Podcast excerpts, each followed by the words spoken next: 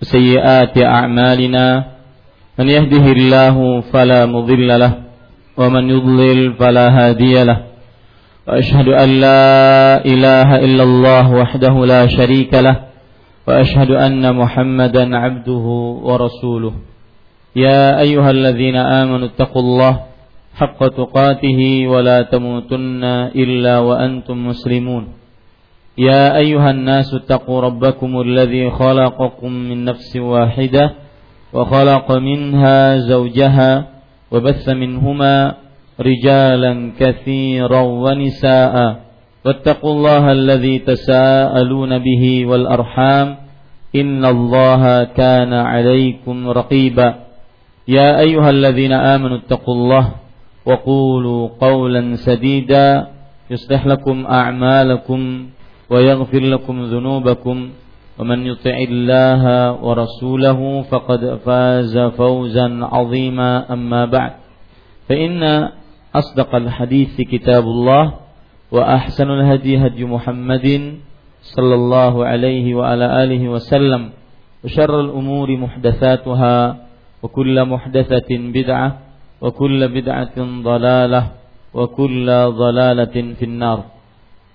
Alhamdulillah, kita bersyukur pada Allah Subhanahu wa taala pada hari ini Rabu malam Kamis sebelas Al-Muharram seribu empat ratus tiga puluh delapan Hijriah. Kita duduk bersama mengkaji kembali kitab Tauhid yang ditulis oleh Fadilatul Syekh Al-Allamah Muhammad At-Tamimi rahimahullahu taala. Salawat dan salam semoga selalu Allah berikan kepada Nabi kita Muhammad sallallahu alaihi wa ala alihi wasallam, pada keluarga beliau, para sahabat serta orang-orang yang mengikuti beliau sampai hari kiamat kelak. Dengan nama-nama Allah yang husna dan sifat-sifatnya yang ulia, kita berdoa, Allahumma inna nas'aluka ilman nafi'an wa rizqan tayyiban wa amalan mutaqabbala. Wahai Allah, sesungguhnya kami mohon kepada Engkau ilmu yang bermanfaat, rezeki yang baik, dan amal yang diterima. Amin ya rabbal alamin. Bapak, ibu, saudara-saudari yang dimuliakan oleh Allah Subhanahu wa taala, pada pertemuan kali ini kita membahas bab yang baru, bab tiga puluh satu di dalam buku terjemahan kita.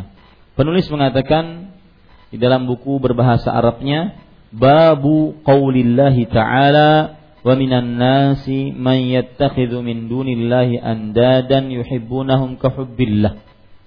Al-ayah. Bab tiga puluh satu, firman Allah Subhanahu wa taala, dan di antara manusia ada orang-orang yang menyembah tandingan-tandingan selain Allah. Mereka mencintainya sebagaimana mereka mencintai Allah. Adapun orang-orang yang beriman sangat cinta kepada Allah. Surat Al-Baqarah ayat seratus enam puluh lima. Bapak, ibu, saudara-saudari yang dimuliakan oleh Allah, ini salah satu kebiasaan penulis rahimahullahu ta'ala menyebutkan bab dengan ayat Al-Quran. Ini kalau kita buka buku berbahasa Arabnya, maka buku berbahasa Arabnya tidak menyebutkan bab tiga puluh satu cinta kepada Allah. Tidak ada kata-kata cinta kepada Allah di dalam buku aslinya. Penulis hanya mengatakan babu qaulillahi ta'ala, bab firman Allah Subhanahu wa ta'ala yang berbunyi tadi, surat Al-Baqarah ayat seratus enam puluh lima.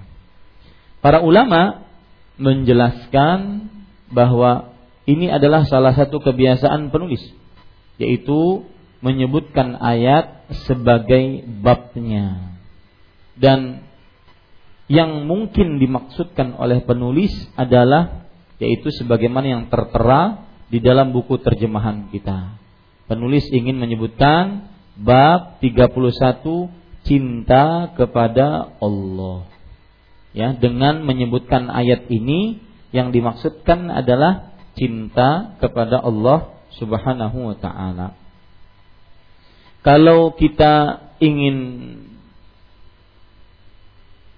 kaitkan bab cinta kepada Allah Subhanahu wa ta'ala dengan buku kitab tauhid.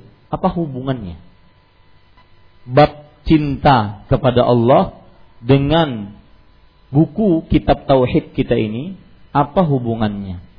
Maka jawabannya adalah bahwa kecintaan kepada Allah Subhanahu wa ta'ala aslu dinil Islam, pokok ajaran Islam. Maka dengan menyempurnakan cinta kepada Allah berarti cintalah eh, berarti sempurnalah agama seseorang. Ini hubungan bab dengan kitab tauhid kita. Karena tentu saja penulis ketika membuat atau menulis buku ini, semua yang beliau sebutkan tentunya berkaitan dengan tauhid. Nah, sekarang timbul pertanyaan. Beliau menyebutkan ayat Al-Baqarah seratus enam puluh lima yang menunjukkan cinta kepada Allah. Apa hubungannya cinta kepada Allah dengan tauhid? Maka jawabannya tadi, cinta kepada Allah asal pokok ajaran Islam. Dengan sempurna kecintaan kepada Allah, sempurna pula lah agama seseorang. Dan dengan berkurang cinta kepada Allah, kuranglah tauhid seseorang. Ini para ikhwah yang dirahmati oleh Allah Subhanahu wa ta'ala. Oleh karenanya para ulama mengatakan bahwa mahab al-mahabbatu lillah wajibun alal a'yan. Cinta kepada Allah hukumnya wajib bagi setiap muslim. Hukumnya wajib bagi setiap muslim karena dia berkaitan dengan sumber atau pokok pondasi dasar ajaran Islam. Oleh karenanya ada doa Rasul sallallahu alaihi wasallam berdoa, Allahumma inni as'aluka hubbaka wa hubba man yuhibbuka wa hubba amalin yuqarribuni ila hubbik. Ya Allah, aku memohon, ini doa bagus dihafal. Aku memohon kecintaan kepadamu. Ada orang kadang-kadang tidak cinta kepada Allah, yang nanti akan saya sebutkan apa pengaruh orang yang tidak cinta kepada Allah Subhanahu wa ta'ala dalam kehidupan beragama dia. Makanya di sini Rasulullah shallallahu alaihi wasallam berdoa, ya Allah, aku memohon kepadamu untuk mencintaimu dan mencintai orang yang mencintaimu dan mencintai amalan yang mendekatkan kepada cintamu.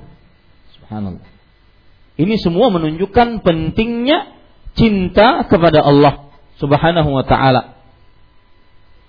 Para ikhwah yang dirahmati oleh Allah Subhanahu wa ta'ala, sebagaimana yang sudah disebutkan tadi bahwa cinta kepada Allah adalah pokok dasar ajaran agama.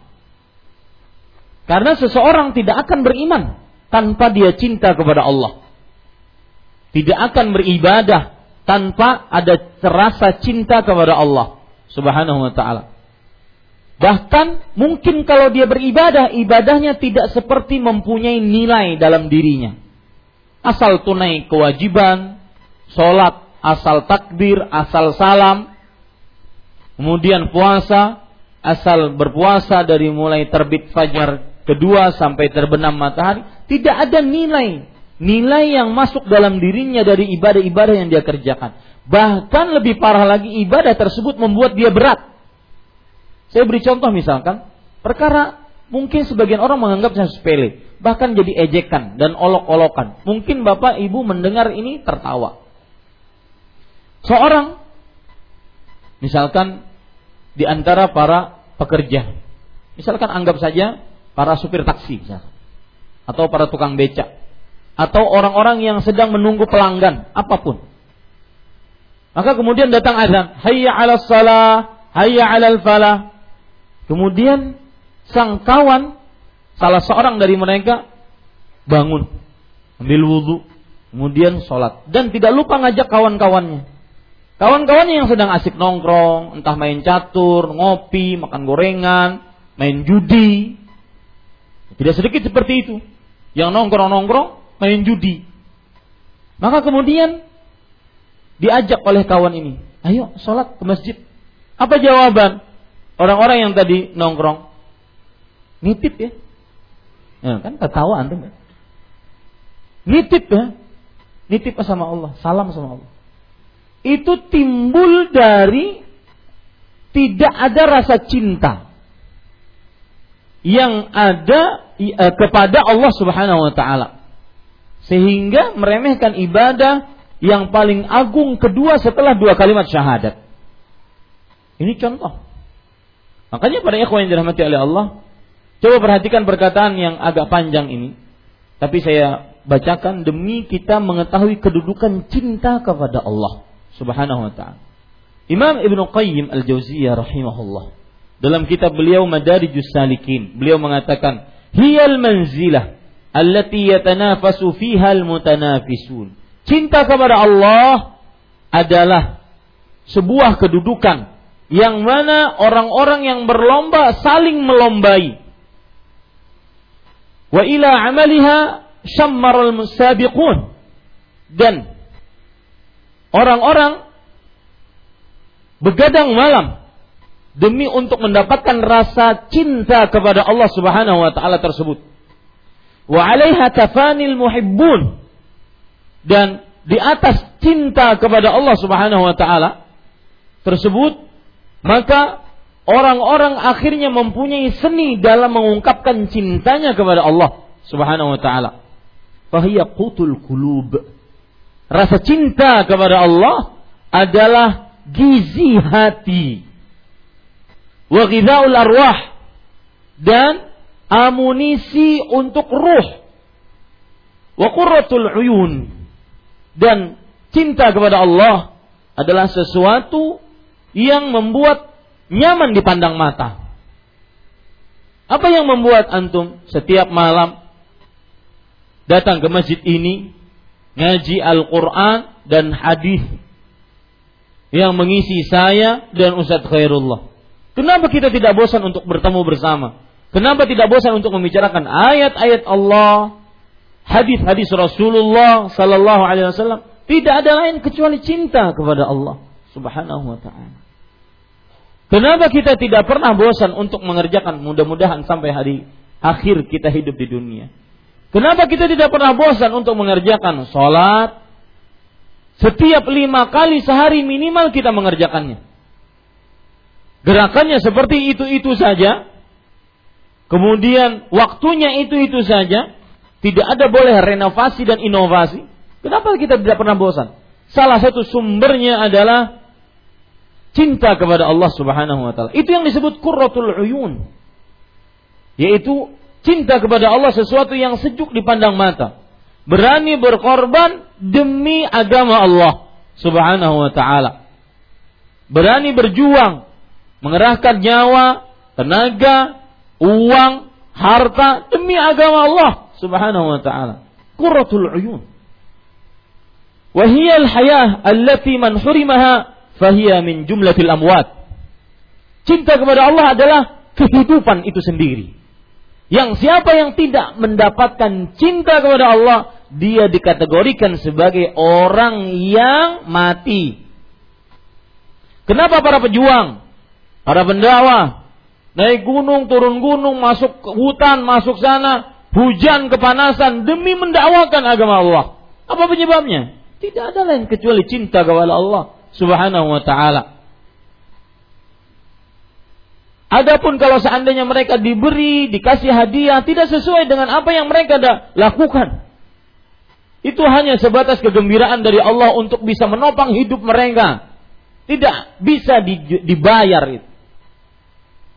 Ini para ikhwan yang dirahmati oleh Allah Subhanahu wa ta'ala. Apa yang menyebabkan itu?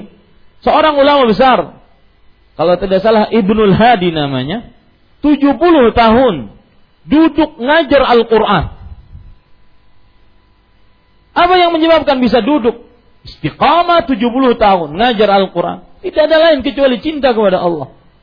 Itu yang membuat yang disebut qurratul uyun, sesuatu yang sejuk dipandang mata. Jadi kecanduan untuk beribadah kepada Allah Subhanahu wa taala. Tidak ada lain kecuali cinta kepada Allah Subhanahu wa taala. Yang mana kalau orang tidak punya ini, dia dianggap orang-orang mati. Sebagaimana berkata Imam Syafi'i, "Fakabbir arba'an li wafatih." Sudah takbirkan saja empat, empat kali takbir karena dia mati. Orang yang tidak punya rasa cinta kepada Allah, takbirkan saja untuknya karena dia mati. Kemudian fahuwa min wan nur allazi man faqadahu fa fi biharil zulumat.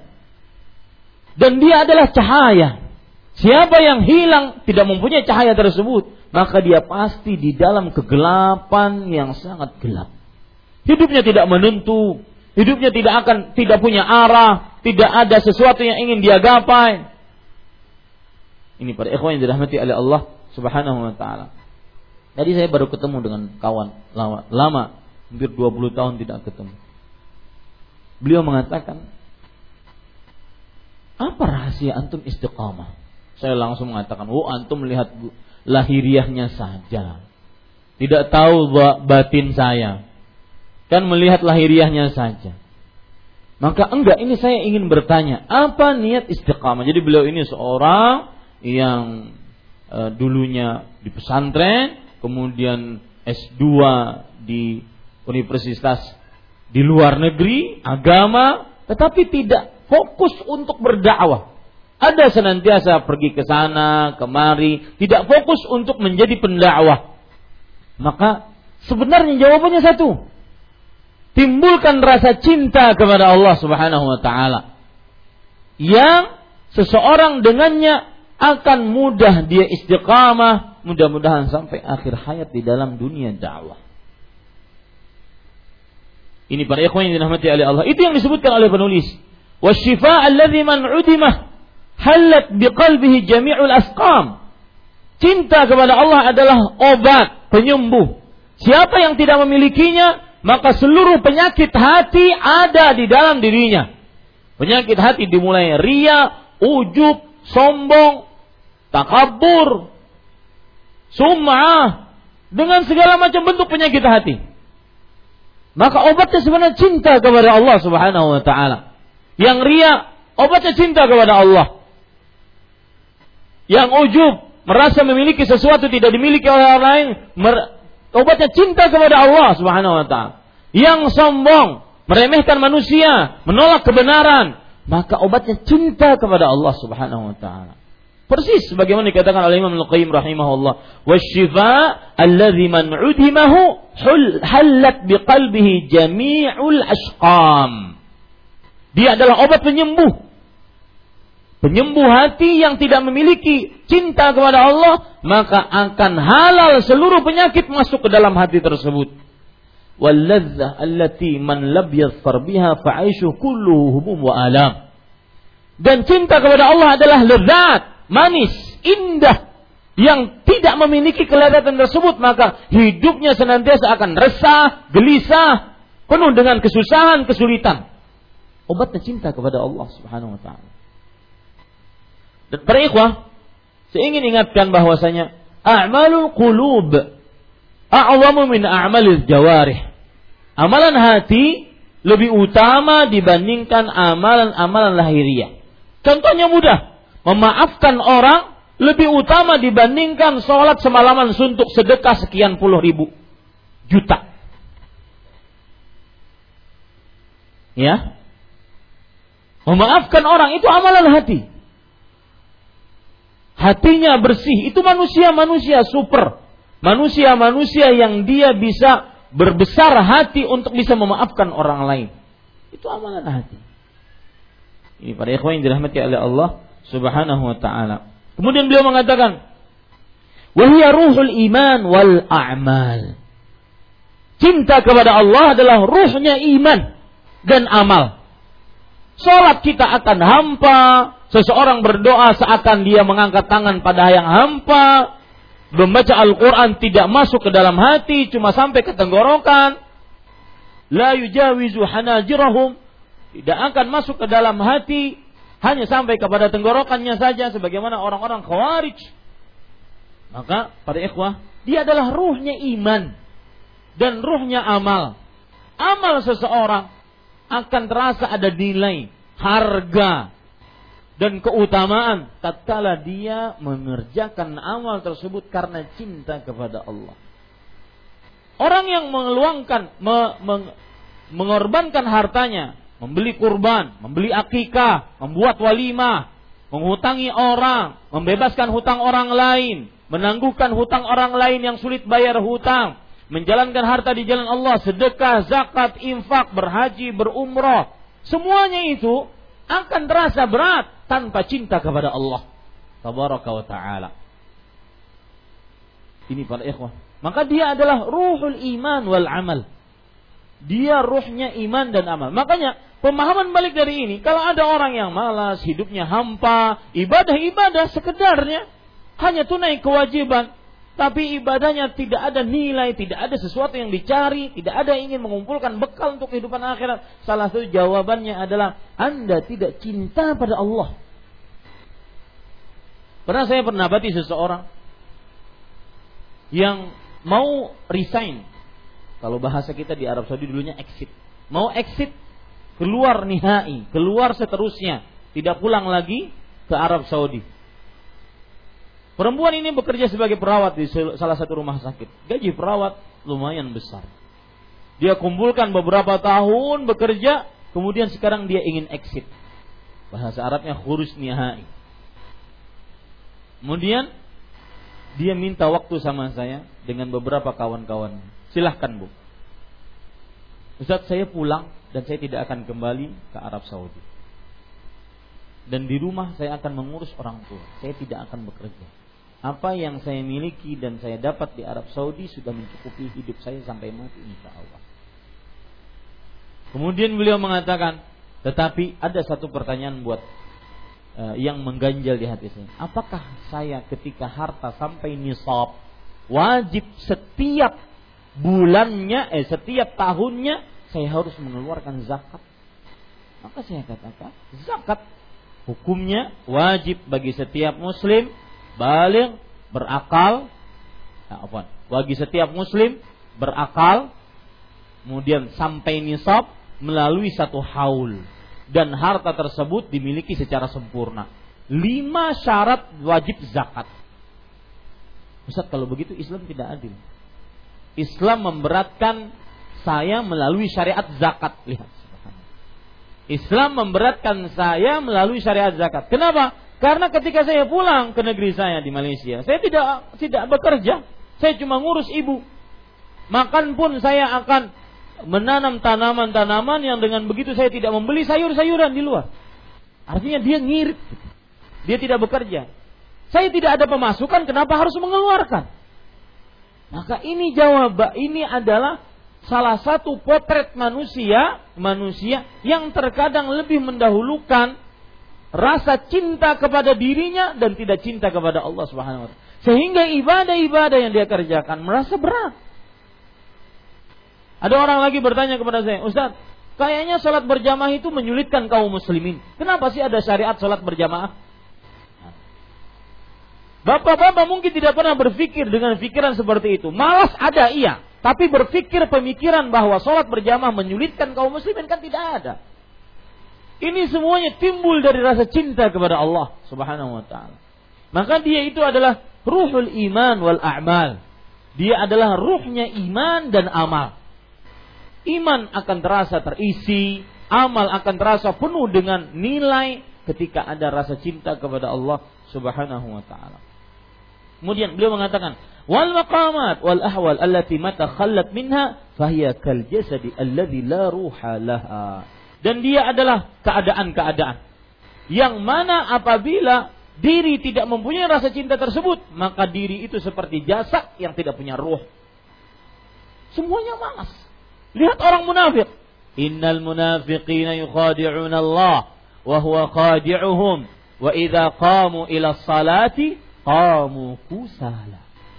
Sesungguhnya orang munafik mereka menipu Allah dan Allah membalas tipuan mereka. Mereka jika, jika bangun mendirikan salat, bangun dalam keadaan malas. Kenapa? Karena tidak ada rasa cinta kepada Allah. Yang ada mengejek Allah Subhanahu wa taala. Ini para ikhwah yang dirahmati Allah. Jadi penting sekali permasalahan tentang cinta kepada Allah Subhanahu wa taala. Itu satu tentang saya ingin menjelaskan kedudukan rasa cinta kepada Allah Subhanahu wa taala. Lihat Allah berfirman dalam surah An-Nahl ayat tujuh. Illa bi syaqqil anfus. Artinya ibadah tidak akan dikerjakan oleh orang yang tidak punya di dalam hatinya rasa cinta kepada Allah kecuali dengan perasaan berat. Berat. Ya. Hafal Quran, ngantuk. Enggak ada cinta kepada firman Allah. Ngafal doa sepekan enggak cukup. Ya, maka itu mungkin ditumbuhkan lagi rasa cintanya kepada Allah Subhanahu wa taala. Maka saya sering mema- menyebutkan bahwa itu doa yang dihafal, ayat Al-Qur'an yang dihafal, itu untuk kepentingan pribadi bukan orang lain, bukan untuk nyetor sama ustadzmu. Maka tumbuhkan rasa cinta kepada Allah Subhanahu wa taala. Contoh berdasarkan surah An-Nahl ayat tujuh ini, kita bisa ambil pelajaran bahwasanya salah satu hal yang merupakan sumber malas karena kurang cinta kepada Allah. Anda akui, tidak Anda akui. Yang malas beribadah, yang malas menegakkan hukum Allah, yang malas melakukan amalan wajib, bahkan semangat melanggar larangan Allah, itu kurang cinta kepada Allah. Ini para ikhwah. Kenapa? Karena orang kalau cinta dia taat. Innal uh, law kana hubbuka sadiqan la ata'tahu. Innal muhibba liman yuhibbu muti'u. Pepatah Arab mengatakan kalau seandainya rasa cintamu benar-benar, kamu akan mentaatinya. Sesungguhnya orang yang cinta akan sangat taat kepada orang yang dia cintai. Ini para ikhwan yang dirahmati Allah. Itu muqaddimah tentang pentingnya rasa cinta kepada Allah di dalam kehidupan beragama kita. Kemudian hal yang kedua, sebelum kita membaca apa yang disebutkan oleh penulis dari ayat-ayat Al-Qur'an, hadis dari Rasul. Hal yang kedua yaitu perbuatan hati ada tiga. Disebutkan oleh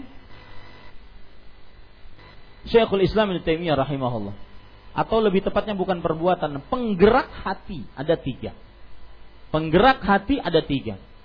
Syekhul Islam Ibnu Taimiyah rahimahullah dalam kitab Majmu'ul Fatawa berkata, "I'lam anna muhar muharrikatil qulubi ila Allah azza wa jalla salasatun al-mahabbatu wal khawfu wal raja wa aqwaha al-mahabbah." Artinya, ketahuilah bahwasanya penggerak-penggerak hati agar bisa menuju Allah. Kita ini kan seperti di sebuah tempat, kita ingin berjalan kepada Allah. Agar bisa kaki kita berjalan ke sana, anggota tubuh kita melihat, kita melihat kaki kita berjalan, tangan kita sesuai dengan kaki kita sehingga kita sampai kepada Allah. Maka yang menggerakkannya ini tiga perkara. Dan itu semua amalan hati.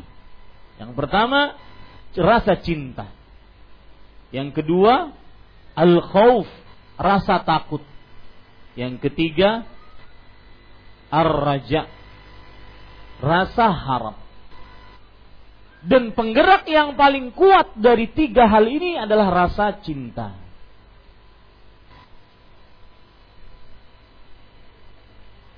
Ini para ikhwah yang dirahmati oleh Allah Subhanahu wa taala. Ini poin kedua sebagai muqaddimah.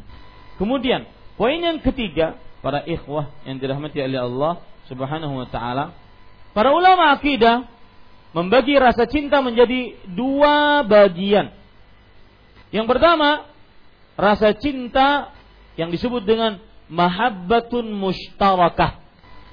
Mahabbatun mushtarakah. Rasa cinta yang bersarikat di dalamnya. rasa cinta yang bersyarikat di dalamnya. Yang kedua, mahabbatun khassah, rasa cinta yang khusus.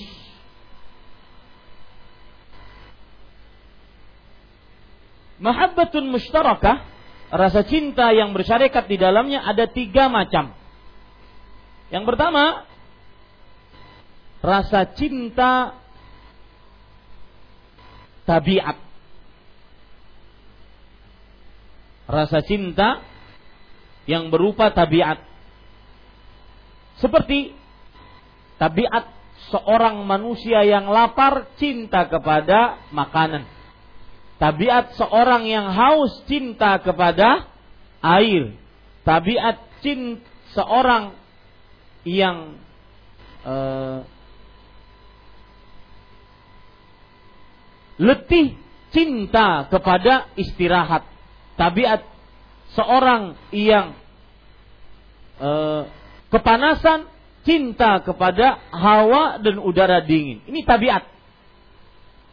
Dan ini mustarakah. Artinya manusia memiliki tabiat, e, rasa cinta kepada benda-benda tersebut adalah wajar. Karena memang tabiat manusia. Rasa cinta mustarakah yang kedua jenisnya adalah rasa cinta kasih sayang dan kelembutan. Seperti cintanya orang tua kepada anak, cintanya seorang guru kepada murid. Ini rasa kelembutan dan kasih sayang. Ini pun disebut dengan rasa cinta mustarakah, yang mana seseorang boleh mencintai fulan, boleh mencintai fulan, boleh mencintai fulan. Ya, dia mencintai tiga anaknya, dia cintai semua. Boleh mustarakah, bersarekat rasa cintanya. Dia mencintai makanan ini, makanan ini, makanan ini, ya, bersarekat cintanya. Boleh. Yang ketiga, yang terakhir, mahabbatu uns wa ilf, yaitu rasa cinta karena kebersamaan. Rasa cinta karena kebersamaan dan kesamaan. Seperti misalkan rasa cinta sesama pedagang, saling mencintai. Sesama ilmuwan, saling mencintai.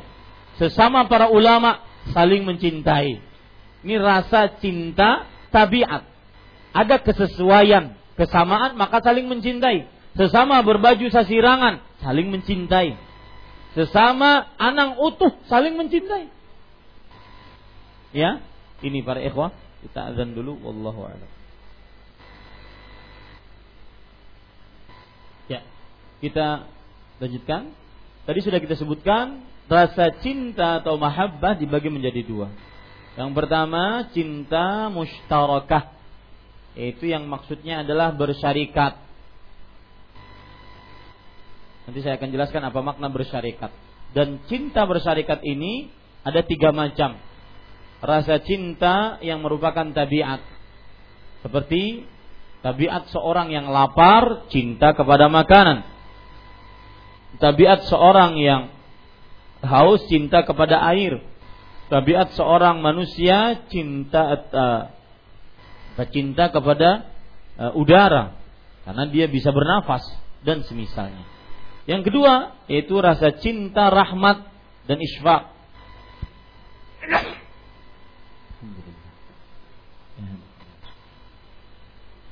Rasa cinta, rahmat dan kasih sayang, kelembutan. Seperti cintanya seorang orang tua kepada anaknya, murid kepada kepada siapa? Gurunya, guru kepada muridnya. Teman kepada temannya. Ya. Rasa cinta teman kepada temannya. Ini rasa cinta kasih sayang dan juga kelembutan. Kemudian yang ketiga, rasa cinta ulf, karena kebersamaan dan juga kesamaan. Seperti misalkan rasa cinta karena saling mengilmui, rasa cinta karena satu perusahaan, rasa cinta karena satu perdagangan, rasa cinta karena satu perjalanan, satu safar, anak perantauan dan semisalnya. Ini semua rasa cinta musyarakah. Apa maksud cinta musyarakah? Cinta musyarakah adalah cinta yang boleh diberikan kepada makhluk. Sebagian mencintai sebagian yang lain. Dan keberadaan cinta itu di dalam hati manusia tidak menumbuhkan kesyirikan. Tidak menumbuhkan kesyirikan. Artinya, kamu cinta kepada es krim. Apakah kamu cinta kepada es krim kemudian syirik kepada Allah? Tidak. Karena dia sebagai manusia, tabiatnya cinta kepada yang lezat, manis, dingin. Hanya rah pulang. Ya, cinta dia tidak menumbuhkan kesyirikan. Artinya, cintanya kepada Allah tidak ditandingi dengan cinta kepada makanan, cinta kepada Uh, apa namanya cinta kepada minuman, cinta kepada pakaian, tidak. Itu cinta tabiat manusia. Cinta tabiat manusia, cintanya Nabi Ibrahim alaihissalam kepada Ismail, cintanya uh, Rasulullah sallallahu alaihi wasallam kepada anaknya Ibrahim. Tatkala meninggal beliau menangis karena rasa cinta, isfaq, kelembutan kasih sayang seorang orang tua kepada anaknya. Ini tidak menumbuhkan kesyirikan di dalam hati seseorang apabila dia mencintai itu. Ini para ikhwan yang dirahmati oleh Allah. Seperti Rasul sallallahu alaihi wasallam dalam hadis riwayat Bukhari dan Muslim, yuhibbul halwa wal asal. Beliau menyukai manisan dan juga madu.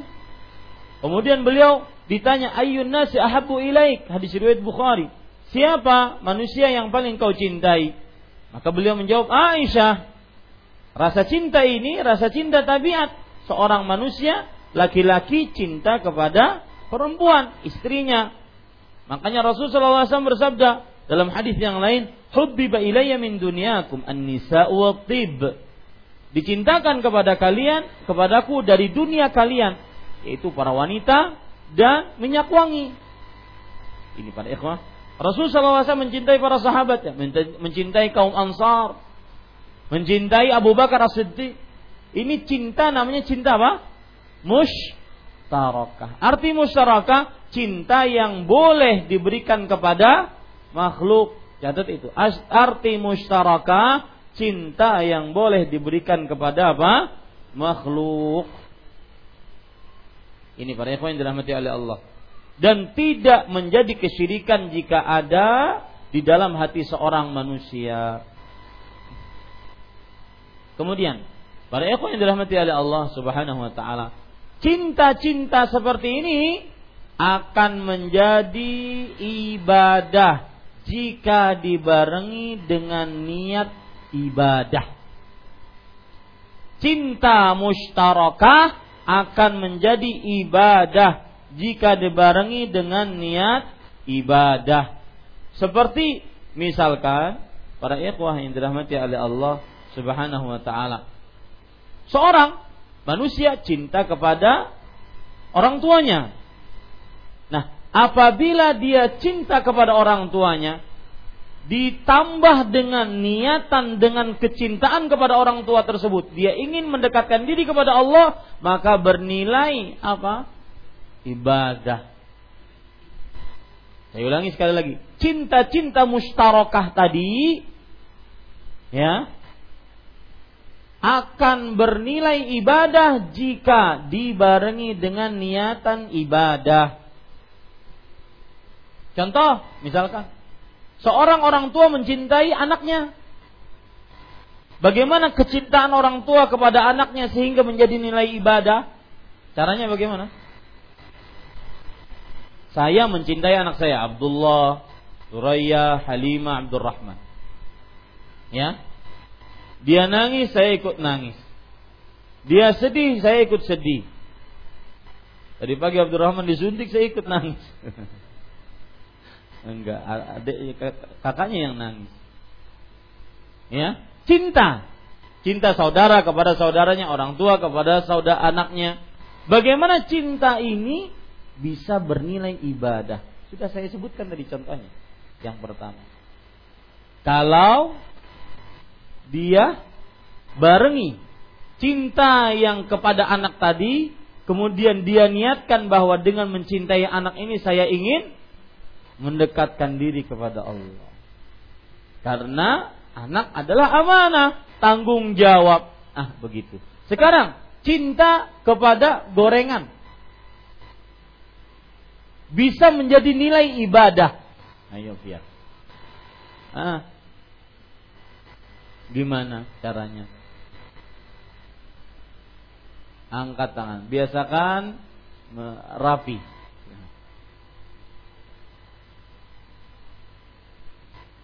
Kulu, ada perintah dari Allah, makanlah dan minumlah dan janganlah berlebih-lebihan. Pertanyaan saya, bagaimana kita mencintai gorengan sehingga go, rasa cinta kepada gorengan tersebut bernilai ibadah? Kita dapat pahala kalau makan gorengan. Nah, berdoa sebelum makan, itu adab makan, Mas. Nah, silakan. Dengan makan makanan dia niatkan untuk kuat ibadah, menjadi nilai apa? Ibadah. Ya. Nah, ini para ikhwah. Jadi bukan, jangan terfokus gorengan apa, Ustaz? Jangan. Tetapi coba lihat niatannya untuk apa? Untuk dia bisa beribadah kepada Allah. Sengaja saya contohkan dengan gorengan agar mungkin agak terkecoh. Padahal bukan gorengannya yang kita tuju, tetapi makanannya. Orang ketika makan makanan, minum minuman dengan niatan, saya dengan makan tersebut bisa beribadah, menegakkan tulang sulbi saya untuk bisa sholat, sehingga tidak seperti ini. Karena orang kalau lapar kan, ini tidak ada yang nyangga. Ya, makanya kalau kekanyangan sudah. Ya, ini para ikhwah. Kita akan mengetahui orang yang punya tas pinggang di perutnya ketika dia duduk seperti ini. Tas pinggang permanen. Pengasihnya jid, kenapa ketawanya? Baik, para ikhwah yang dirahmati oleh Allah Subhanahu wa taala. Ah, sekarang contoh itu, ya. Kita makan makanan apa saja. Bisa cinta kita sebagai tabiat tadi kepada makanan itu menjadi nilai ibadah ketika dibarengi dengan niatan untuk beribadah. Tabiat manusia, orang yang ngantuk tabiatnya cinta kepada tidur. Tidur yang merupakan tabiat bisa bernilai ibadah ketika bagaimana? Niatnya dengan tidur tersebut akhirnya dia kemudian semangat untuk bisa beribadah kepada Allah. Nah, itu Itu disebut rasa cinta musytarakah. Di sana ada rasa bagian cinta yang kedua. Dan cinta yang kedua ini tidak boleh kecuali hanya kepada Allah Tabaraka wa ta'ala. Cinta yang khusus, yang tidak pantas dan cocok diberikan kecuali kepada Allah Subhanahu wa ta'ala. Barang siapa yang memberikan rasa cinta ini kepada selain Allah, maka dia telah melakukan kesyirikan. Karena cinta ini tidak pantas untuk diberikan kepada Allah. Cinta yang bagaimana? Yang hanya untuk Allah. Cinta yang dipenuhi dengan hal-hal berikut. Satu, at-tadallul, menghinakan diri. Yang kedua, al-khudu', menundukkan diri. Yang ketiga, at-ta'zim, mengagungkan Allah. Ini rasa cinta yang tidak boleh diberikan kecuali kepada Allah.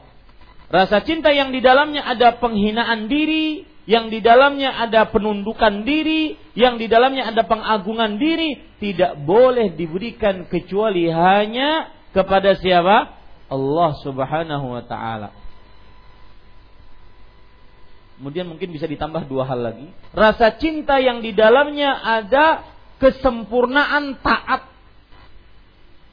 Yang keempat, yang kelima, rasa cinta yang menyebabkan mendahulukan hak Allah dibandingkan selainnya. Ini lima perkara yang ada di dalam rasa cinta, tidak diberikan, tidak boleh diberikan kecuali hanya kepada Allah. Ya, kalau seandainya ada perasaan itu, kita menghormati seseorang, kita mencintai seseorang, kemudian kita karena saking cintanya menundukkan diri, menghinakan diri, mengagungkan orang tersebut, kemudian mendahulukan hak orang tersebut dibandingkan hak Allah, kita sangat patuh taat kepada orang tersebut, itu syirik.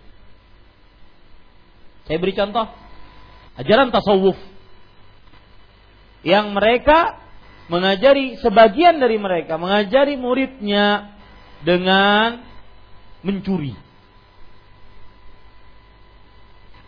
Kamu tidak akan kenal ma'rifatullah sebelum kamu mencuri. Maka muridnya langsung mengatakan, subhanallah, kok bisa wahai guru saya mencuri?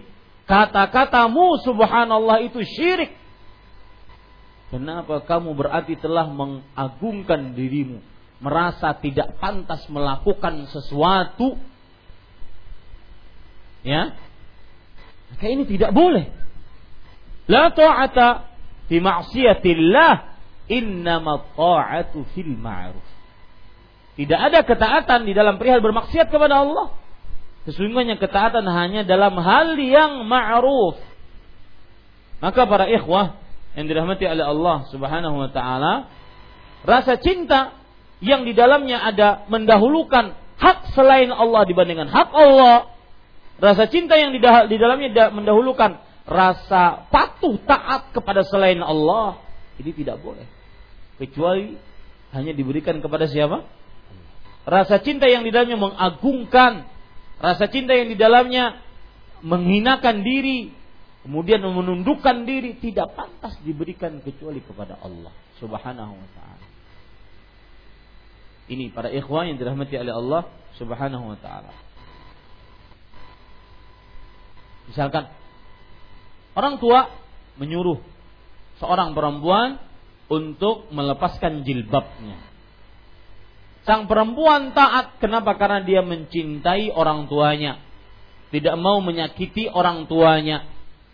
Maka ini rasa cinta yang merupakan ketaatan kepada selain Allah, dan itu bisa berpengaruh kepada kesyirikan. Karena rasa cinta seperti itu tidak boleh diberikan kecuali hanya kepada siapa? Allah Subhanahu wa ta'ala.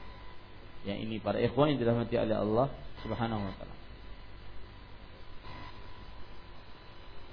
Baik, itu muqaddimah yang kita bahas pada pertemuan kali ini tentang rasa cinta kepada Allah Subhanahu wa ta'ala. Sekarang kita masuk kepada apa yang disebutkan oleh penulis pada bab ini. Penulis rahimahullahu ta'ala berkata, qala Allah ta'ala, wa minan nasi man yattakhidhu min dunillahi andadan yuhibbunahum ka hubbillah walladzina amanu ashaddu hubban lillah. Artinya, dan di antara manusia ada orang-orang yang menyembah tandingan-tandingan selain Allah. Mereka mencintai sebagaimana men- mereka mencintai Allah. Adapun orang-orang yang beriman sangat cinta kepada Allah Subhanahu wa ta'ala. Para ikhwah dirahmati oleh Allah, dan di antara manusia.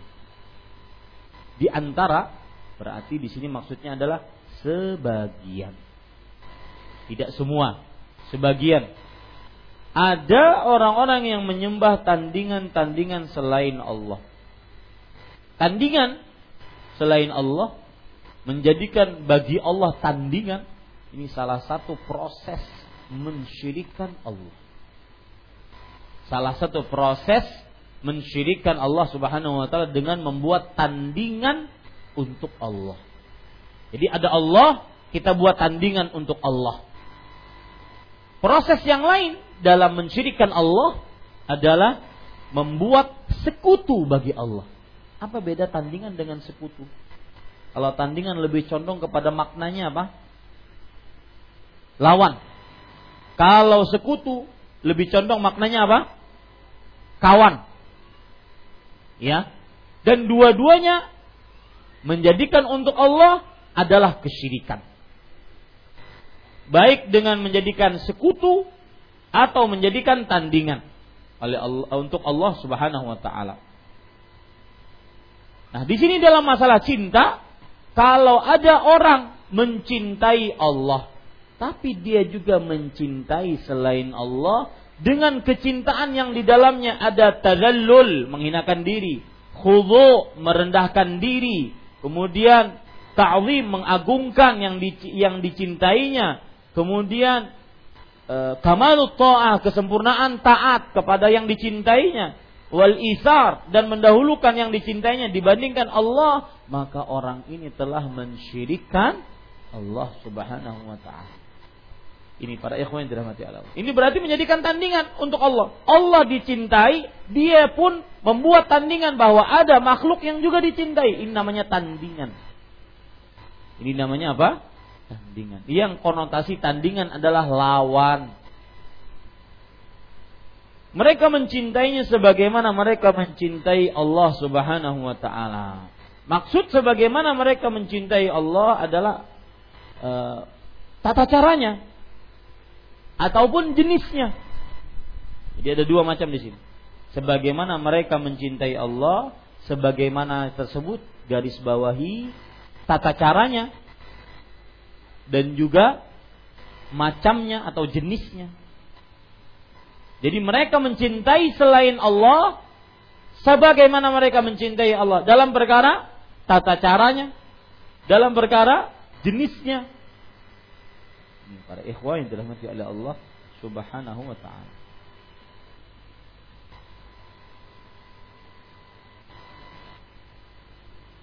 Kemudian di sini disebutkan mereka mencintainya sebagaimana mereka mencintai Allah.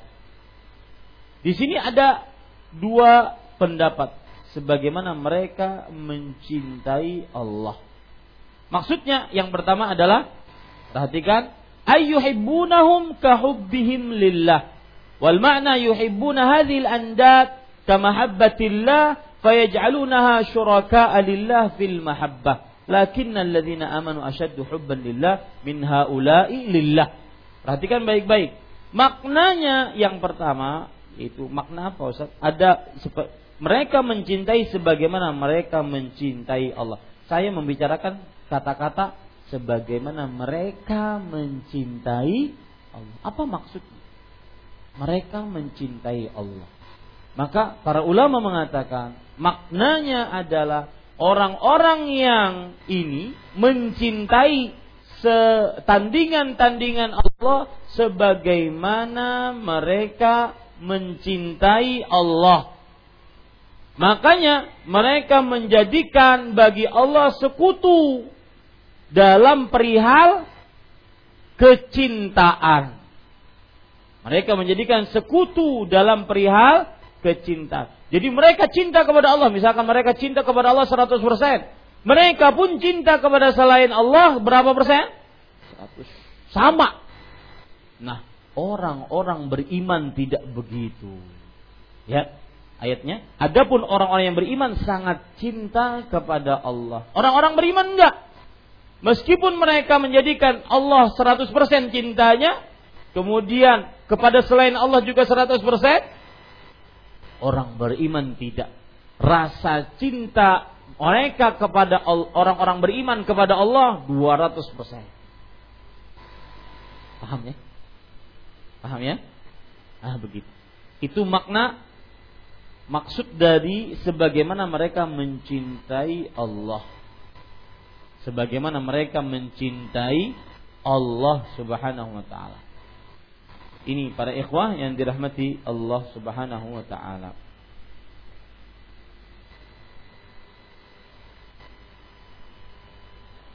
Baik.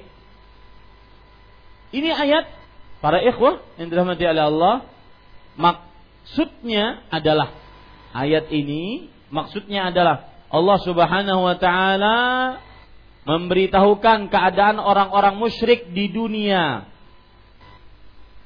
Ya. Yang mana nanti di akhirat mereka mendapatkan siksa. Kenapa? Karena menjadikan untuk Allah tandingan-tandingan dari makhluknya yang menyamai Allah dalam perihal kecintaan dan pengagungan. Itu maksud dari ayat. Hubungan bab dengan ayat apa? Yaitu ayatnya menunjukkan bahwa orang-orang yang mencirikan Allah, yang tidak sempurna imannya, mereka lah orang-orang yang menjadikan tandingan bagi Allah dalam perihal apa tadi? Kecintaan. Ini hubungan ayat dengan bab. Orang-orang yang mensyirikkan Allah, mereka menjadikan sekutu bagi Allah dalam perihal kecintaan kepada Allah Subhanahu wa ta'ala.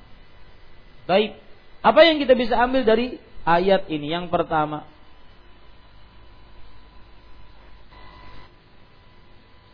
yang menyamakan rasa cinta kepada Allah dengan kepada tandingan Allah, maka dia musyrik akbar.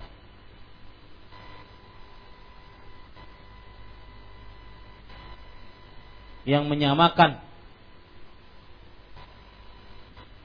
rasa cinta kepada Allah dengan rasa cinta kepada selain Allah atau tandingan Allah, maka dia adalah musyrik akbar. Tentunya kata-kata tandingan Allah ini bukan berarti Allah punya tandingan, tapi mereka yang menjadikan siapa? Tandingan buat Allah. Ini musyrik akbar. Pelajaran yang kedua dari hadis eh, dari ayat ini, lihat, perhatikan, ada di antara orang musyrik yang sangat mencintai Allah. Ada di antara orang musyrik yang sangat mencintai Allah. Loh, kok bisa Ustaz? Pencintanya terbagi. Itulah tadi saya jelaskan. Sebagaimana mereka mencintai Allah. Mereka mencintai Allah seratus persen, tetapi mencintai selain Allah pun juga. Makanya pelajarannya, ada orang musyrik yang sangat mencintai Allah, tapi tidak manfaat cintanya tersebut. Kenapa? Karena tidak memurnikan cintanya kepada Allah semata. Dia menjadikan cintanya kepada Allah juga cintanya kepada selain Allah.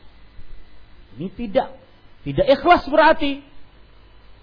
Tidak tauhid berarti. Ada syirik berarti. Ini yang menyebabkan rasa cintanya kepada Allah, meskipun berapa persen? seratus persen. Tetap tidak manfaat. Kenapa tidak manfaat, Pak?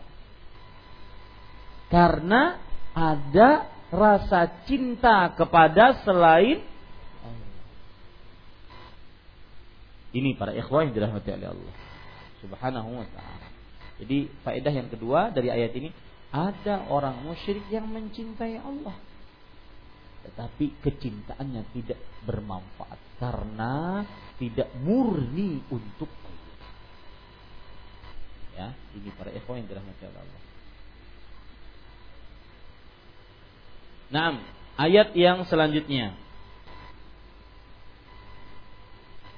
yang dibawakan oleh penulis, penulis rahimahullahu taala berkata, wa qawlihi qul in kana aba'ukum wa abna'ukum wa ikhwanukum wa azwajukum wa ashiratukum wa amwalun iqtaraftumuha wa tijaratun takhshawna kasadaha wa masakin tardawnaha ahabba ilaykum minallahi wa rasulihi وَجِهَادٍ فِي سَبِيلِهِ فَتَرَبَّصُوا حَتَّى يَأْتِيَ اللَّهُ بِأَمْرِهِ Artinya Allah berfirman, katakanlah jika bapak-bapak, anak-anak, saudara-saudara, istri-istri, kaum keluarga, harta kekayaan yang kamu usahakan, perniagaan yang kamu khawatiri kerugiannya, dan rumah-rumah tempat tinggal yang kamu sukai adalah lebih kamu cintai daripada Allah dan Rasulnya dan dari berjihad di jalannya, maka tunggulah sampai Allah mendatangkan keputusannya.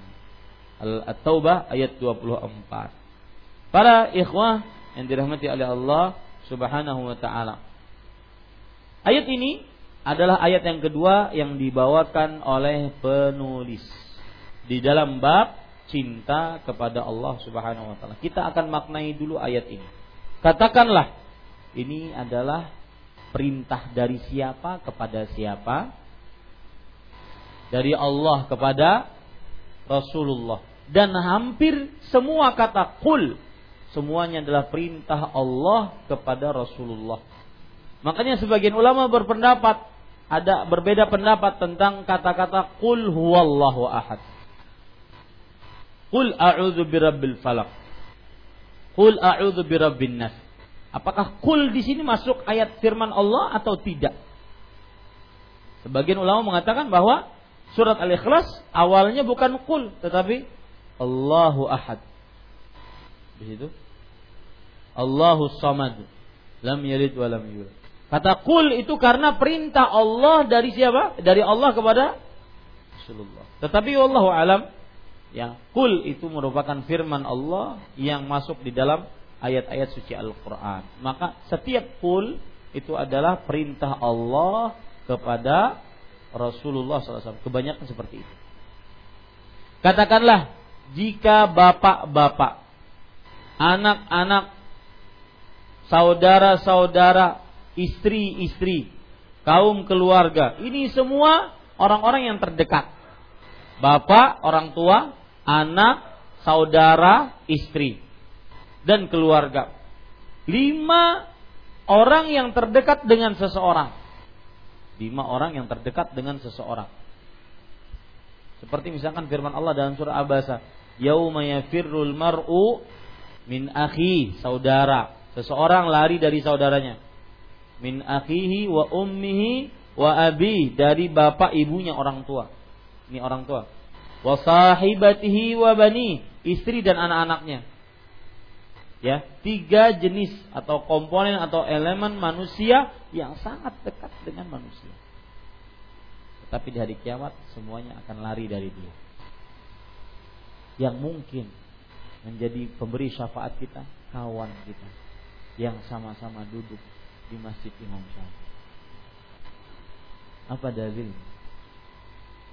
Dalilnya Allah Subhanahu wa ta'ala berfirman di dalam Al-Qur'an, min sadiqin syafi'in wala hamim. Ya, takut salah ayatnya. Allah Subhanahu wa ta'ala berfirman di dalam surat Asy-Syura atau Asy-Syu'ara,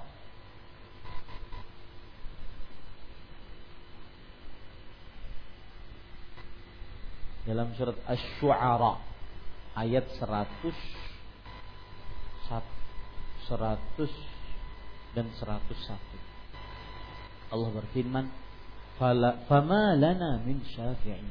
Kata orang-orang kafir, orang-orang banyak dosa di hari kiamat, kami tidak mem- tidak mempunyai orang yang memberikan syafaat. Enggak ada orang yang berdoa kepada Allah untuk kami, enggak ada di hari kiamat. Wala sadiqin hamim, dan tidak ada teman yang dekat. Kata Imam Qatadah rahimahullahu ta'ala, maksud daripada wala sadiqin hamim, bahwa sadiqun, ya, saya bacakan tafsiran beliau,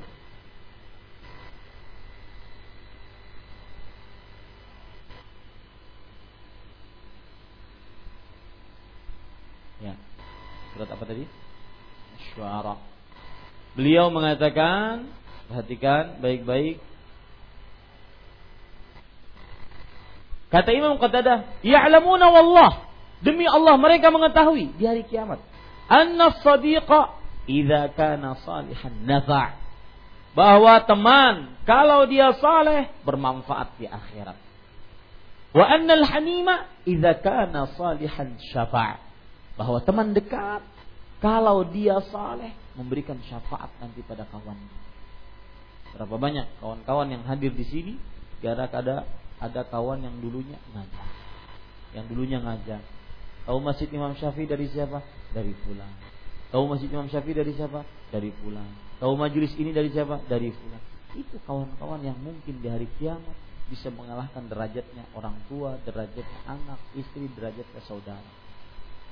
Teman dekat yang bisa memberikan syafaat. Kita lanjutkan. Makanya saya berpesan, cari kawan-kawan yang seperti itu, yang antum cintai dia karena Allah. Tidak berharap komersil apapun, keuntungan apapun. Berharap kita bertemu hanya karena Allah. Telepon-teleponan karena hanya ingin tahu apa kabarnya. Ada semacam rasa rindu ingin ketemu dengan dia. Ada semacam rasa rindu ingin selalu berkumpul dengan, berpisah pun karena Allah. Cari kawan-kawan seperti itu. Karena itu yang kawan-kawan nantinya akan memberikan syafaat di hari kiamat. Rasulullah Shallallahu Alaihi Wasallam bersabda, al-mutahabuna fi jalali ala manabir minhu, wujuhuhumun nur, yaghbituhumul anbiya wasyuhada. Orang-orang yang saling mencintai karena aku, mereka nanti di hari kiamat di tempat-tempat yang tinggi yang terbuat dari cahaya. Wajah-wajah mereka bercahaya. Dan mereka diiringi oleh para nabi dan para orang-orang yang mati syahid akibat pahala yang sangat besar yang mereka miliki. Dari kawan-kawan yang antum bergaul dengannya, kalau kita salah dia kita apa dia menasihati kita. Kalau seandainya ada sesuatu kita musyawarah dengannya dan semisal. Katakanlah jika bapak-bapak, anak-anak, saudara-saudara, istri, kaum keluarga. Ini sekali lagi ini adalah orang-orang terdekat yang dimiliki oleh manusia. Penyebutan ini tidak sembarangan. Karena gara-gara bapak, orang tua, anak, ataupun istri, kadang-kadang kita melalaikan kewajiban. Kadang-kadang seseorang melanggar larangan. Kadang-kadang dia lebih mencintai keluarganya ini dibandingkan cinta dia kepada Allah. Seperti siapa? Seperti Abu Lahab. Lebih mencintai istrinya Ummu Jamil dibandingkan beriman kepada Allah dan Rasulnya. Dan ada kaidah atau perkataan menarik disebutkan oleh Imam Ibnu Katsir rahimahullah ketika menafsiri surat At-Taubah ayat tiga puluh empat sampai tiga puluh lima. Beliau mengatakan, "Man ahabba syai'an wa qaddamahu ala ta'atillah udziba bih." Siapa yang mencintai sesuatu, lalu dia dahulukan sesuatu ini dibandingkan taat kepada Allah dan Rasulnya, dia akan disiksa dengan sesuatu ini di hari kiamat. Abu Lahab lebih mencintai istrinya dibandingkan beriman kepada Allah dan Rasulnya. Di hari kiamat yang akan menyiksa Abu Lahab siapa? Sangat sedih sekali Pak. Orang yang kita bela-bela selama ini, kamu kan saya bela, kamu kan saya sayangi, kamu kan begini, kok di akhirat kamu nyiksa saya. Itu kan musuh nusuk dari depan belakang. Ya. Apa dalil bahwasanya yang menyiksa Abu Lahab adalah istrinya? Allah berfirman, "Wa imra'atuhu hammalatal hatab, fi jidiha hablum min masad." Dan istrinya pembawa kayu bakar. Untuk apa dibawa kayu bakar? Membakar Abu Lahab. Di lehernya terdapat kain sabut untuk berbagai alat bakar yang membakar Abu Lahab. Ini menyedihkan sekali. Maka para ikhwah yang dirahmati oleh Allah, hati-hati dengan orang-orang yang kita cintai. Jangan-jangan dia jadi musuh kita. Persis yang disebutkan oleh Allah. Ya ayyuhalladzina amanu innama au amwalukum wa auladukum wa azwajukum aduwwan lakum fah daruhum. Wahai orang yang beriman, sesungguhnya harta anak dan istri kalian adalah fahdaru. Harta dan istri kalian adalah musuh bagi kalian. Disebutkan oleh Allah Subhanahu wa ta'ala, yaitu dalam surah At-Taghabun. Saya bacakan ayatnya, ya ayyuhallazina amanu inna min azwajikum wa auladikum aduwwan lakum fahdaru. Sesungguhnya wahai orang yang beriman, sesungguhnya istri dan anak kalian adalah musuh bagi kalian, maka hati-hati terhadap mereka. Apa maksud bahwa mereka adalah musuh? Lihat tafsiran dari Imam Mujahid rahimahullah. Yahmilur rajulu ala yahmilur rajulu ala qati'atir rahmi aw ma'siyati rabbih. Fala yastati'ur rajulu ma hubbi illa an yuti'. Seseorang akhirnya gara-gara anak istrinya memutuskan silaturahim atau bermaksiat kepada Rabbnya, maka seorang akhirnya tidak bisa untuk menolak karena kecintaan dia terhadap orang-orang tersebut, kecuali dia taat kepada orang-orang tersebut. Hati-hati para ikhwah dirahmati oleh Allah. Kemudian penulis mengatakan di sini, kaum keluarga, harta kekayaan yang kamu usahakan, perniagaan yang kamu khawatiri kerugiannya. Harta kekayaan yang kamu usahakan maksudnya adalah harta-harta yang kita dapat dari hasil usaha kita. Perniagaan yang kamu khawatir kerugiannya, perniagaan yang khawatir kerugiannya maksudnya adalah para ikhwan yang dirahmati Allah, yaitu perniagaan yang kita usahakan selama ini, kita jaga agar tidak rugi, agar selalu untung, minimal tidak pernah rugi. Dan rumah-rumah tempat tinggal yang kamu sukai, rumah-rumah tempat tinggal yang kamu sukai, karena mungkin rumahnya bagus, rumahnya mewah, mega, dia sukai. Kemudian Allah berfirman, adalah lebih kamu cintai daripada Allah dan Rasulnya, dan dari berjihad di jalan Allah, maka tunggulah sampai Allah mendatangkan keputusannya. Para ikhwah yang dirahmati oleh Allah, ayat ini menunjukkan bahwa hal-hal yang semua yang dicintai oleh manusia, kalau kecintaan tersebut lebih didahulukan dibandingkan kecintaan kepada Allah, lebih didahulukan dibandingkan cinta kepada Rasulullah, lebih didahulukan dibandingkan berjihad di jalan Allah, yang itu menunjukkan implementasi cinta kepada Allah, maka tarabbasu, hati-hatilah, ya, akan datang siksa Allah Subhanahu wa ta'ala. Dan kata-kata fatarabbasu itu adalah kata ancaman, ya, kata ancaman. Hati-hatilah, itu kata ancaman para ikhwan yang dirahmati oleh Allah Subhanahu wa ta'ala. Coba perhatikan sekarang perkataan eh, dari para ulama yang dimuliakan oleh Allah Subhanahu wa ta'ala. Fantaziru ma yahullu bikum min iqabih wa nikal wa nakalihi bikum. Tunggu apa yang akan kalian dapatkan dari siksanya dan juga pelajaran dari Allah Subhanahu wa ta'ala atas kenakalan kalian atau atas penyimpangan kalian. Jadi ayat yang berbunyi dalam artinya adapun orang-orang yang eh apa salah, maka tunggulah, garis bawahi tunggulah, itu adalah untuk ancaman.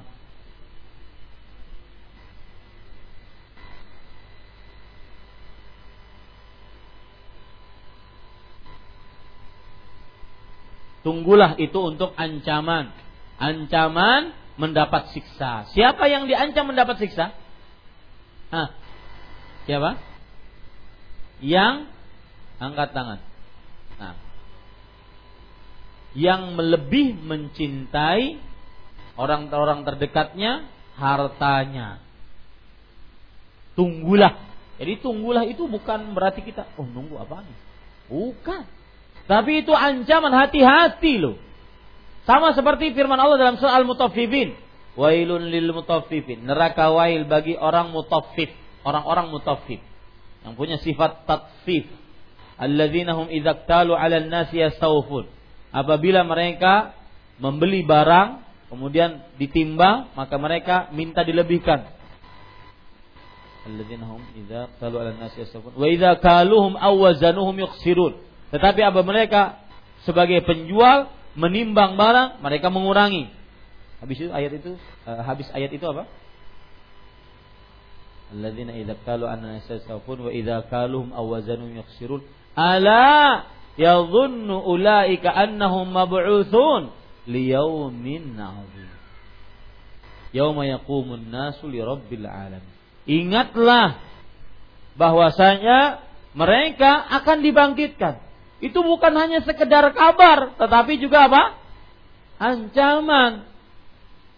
Ya, makanya para ikhwah, salah satu hal yang menahan seseorang dari bermaksiat adalah mengingat ancaman-ancaman Allah. Garis bawah itu. Salah satu hal penting yang bisa menahan seseorang dari bermaksiat, mengingat ancaman-ancaman Allah di dunia dan di akhirat. Saya beri contoh misalkan, ada orang ingin meninggalkan maksiat, mudah caranya, ingat ancaman Allah di akhirat. Dan sebelumnya ingat ancaman Allah di dunia, niscaya dia akan meninggalkannya. Ya. Ini para ikhwah yang dirahmati oleh Allah Subhanahu wa taala. Jadi kata-kata fatarabbasu, maka tunggulah sampai Allah mendatangkan keputusannya. Itu adalah ancaman berat besar dari Allah Subhanahu wa taala.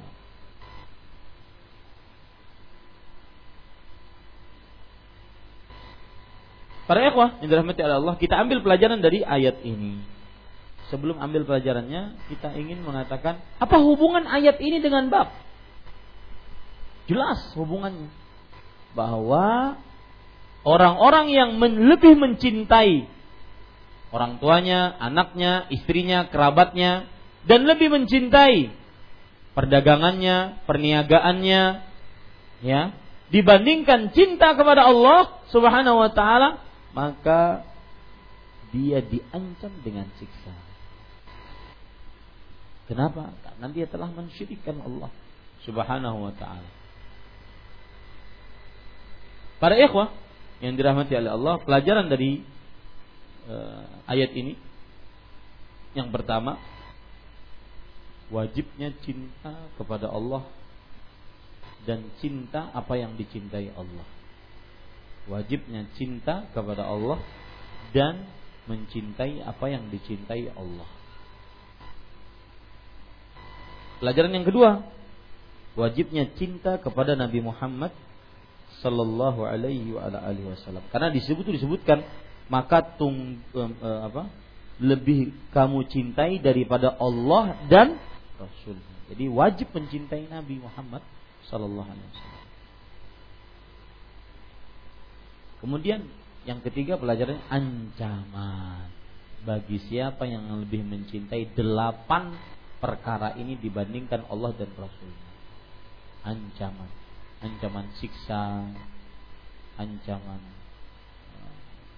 binasa di dunia dan di akhirat.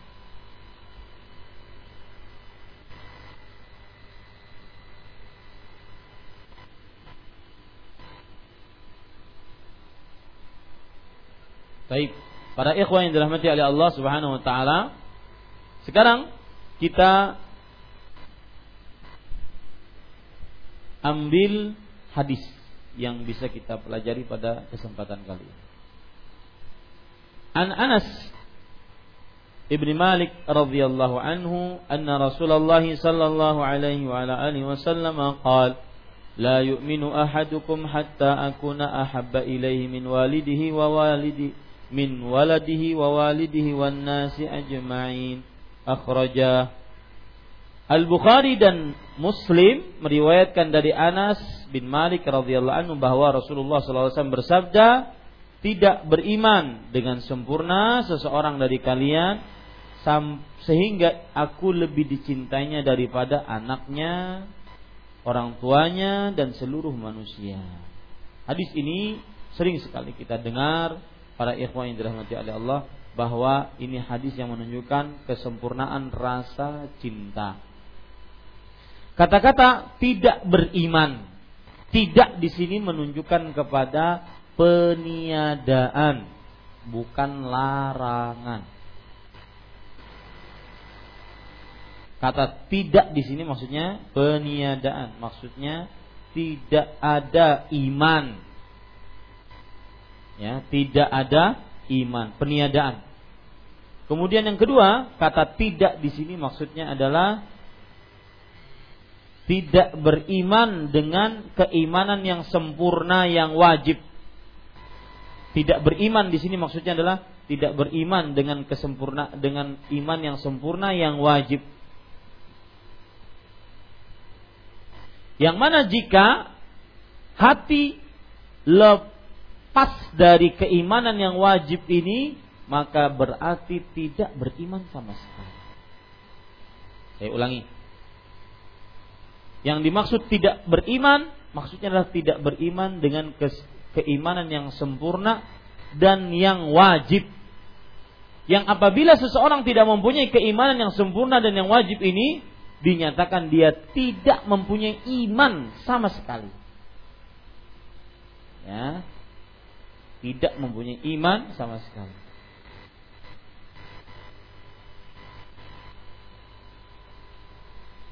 Seseorang tidak beriman dengan sempurna seseorang di antara kalian, sehingga aku lebih dicintainya daripada anaknya, orang tuanya, dan manusia seluruhnya. Timbul pertanyaan, kenapa ada penyebutan anak, orang tua, dan manusia seluruhnya? Bukankah anak dan orang tua termasuk manusia? Paham maksud saya? Kenapa disebutkan sampai eh, sehingga aku lebih dicintainya? Rasulullah shallallahu alaihi wasallam lebih dicintainya daripada anaknya, orang tua, dan seluruh manusia. Bukankah anak dan orang tua masuk manusia? Bukankah cukup Rasulullah shallallahu alaihi wasallam mengatakan sehingga aku lebih dicintainya dari seluruh manusia? Selesai. Kenapa harus ada anak dan orang tua? Jawabannya adalah, mungkin bisa digarisbawahi, penyebutan anak dan orang tua karena dua orang yang sangat dicintai manusia secara tabiatnya. Dua orang yang sangat dicintai manusia secara tabiatnya. Seseorang sangat mencintai anaknya, seseorang pula sangat mencintai orang tuanya. Maka meskipun ya, seorang sangat mencintai anak dan orang tuanya, tetapi kecintaan seseorang kepada anak dan orang tuanya harus kalah dengan kecintaan kepada siapa?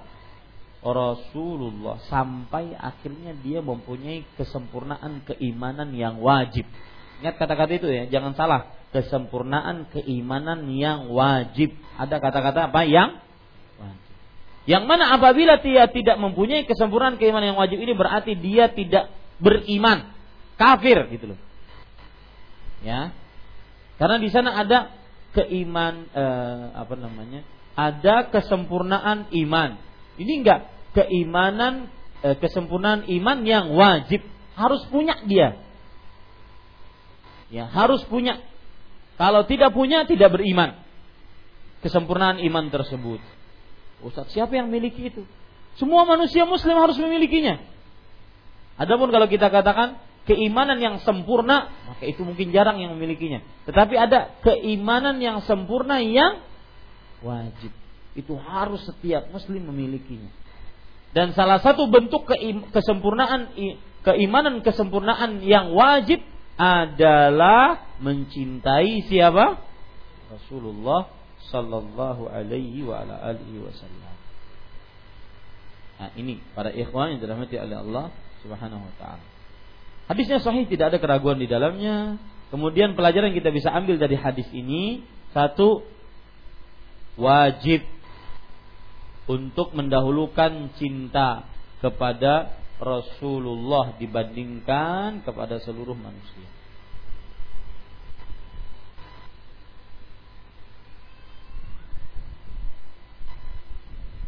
Yang kedua, wa menebus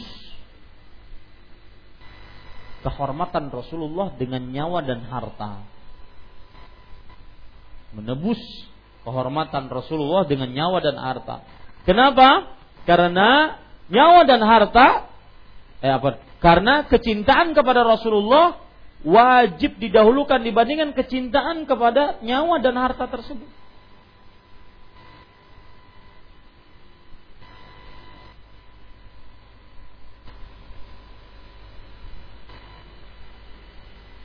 Kemudian pelajaran selanjutnya yang kita bisa ambil dari hadis ini juga adalah cinta tabiat, yaitu cintanya manusia kepada anak dan orang tuanya. Makanya disebutkan di dalam hadis ini. Cinta tabiat adalah cinta yang ditujukan seorang manusia kepada anak dan orang tuanya. Makanya disebutkan dalam hadis ini. Kemudian pelajaran selanjutnya yang kita bisa ambil dari hadis ini, iman yang jujur akan terlihat dalam lahiriah, dalam kelakuan sehari-harinya. Siapa pedagang di sini? Pedagang sedih mampirkah? Pedagang angkat tangan. Yang biasa dapat pelanggan dari desa-desa, siapa?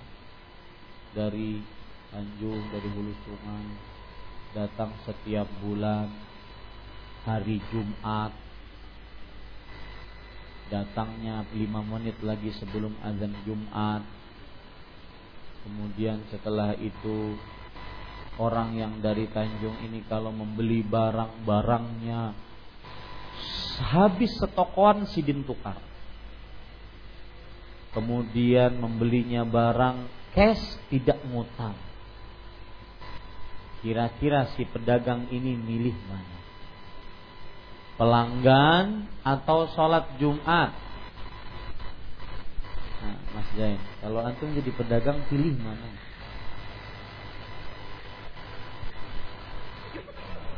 Kan masih nyari solusi sana sini. Ada anak buah perempuan, ada inilah, ada inilah, ya. Kemudian kitanya sholat, anak buah perempuan yang melayaninya, ya. Kenapa nggak ditutup sekarang? Ya. Masih ada delapan tadi yang lebih dia cintai dibandingkan Allah dan Rasul.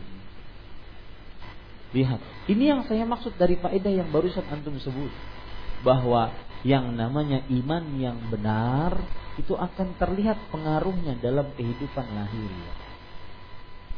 Dalam kehidupan lahiriah akan terlihat iman yang benar, ya. Ada lagi ya, kawan-kawan mungkin yang kerjaannya mengampas di sini, nurunin barang pas azan-azan Jumat. Gimana? Pilih mana? Ya, ini para ikhwan. Itu semua sumbernya apa? Rasa kepada Allah Subhanahu wa taala. Dan seperti yang sudah kita sebut, bahwa iman yang jujur akan berpengaruh kepada amalan-amalan lahiriah. Alhamdulillah kita mengambil tiga pelajaran dari atau tiga dalil dari hadis dari bab ini. Waktunya untuk pertanyaan atau istifsarat, meminta kejelasan-kejelasan. Ini yang bisa saya sampaikan. Wallahu a'lam wa sallallahu nabiyana Muhammad walhamdulillahi rabbil alamin. Ada yang ingin langsung? Nah, kasih mic. Angkat tangannya.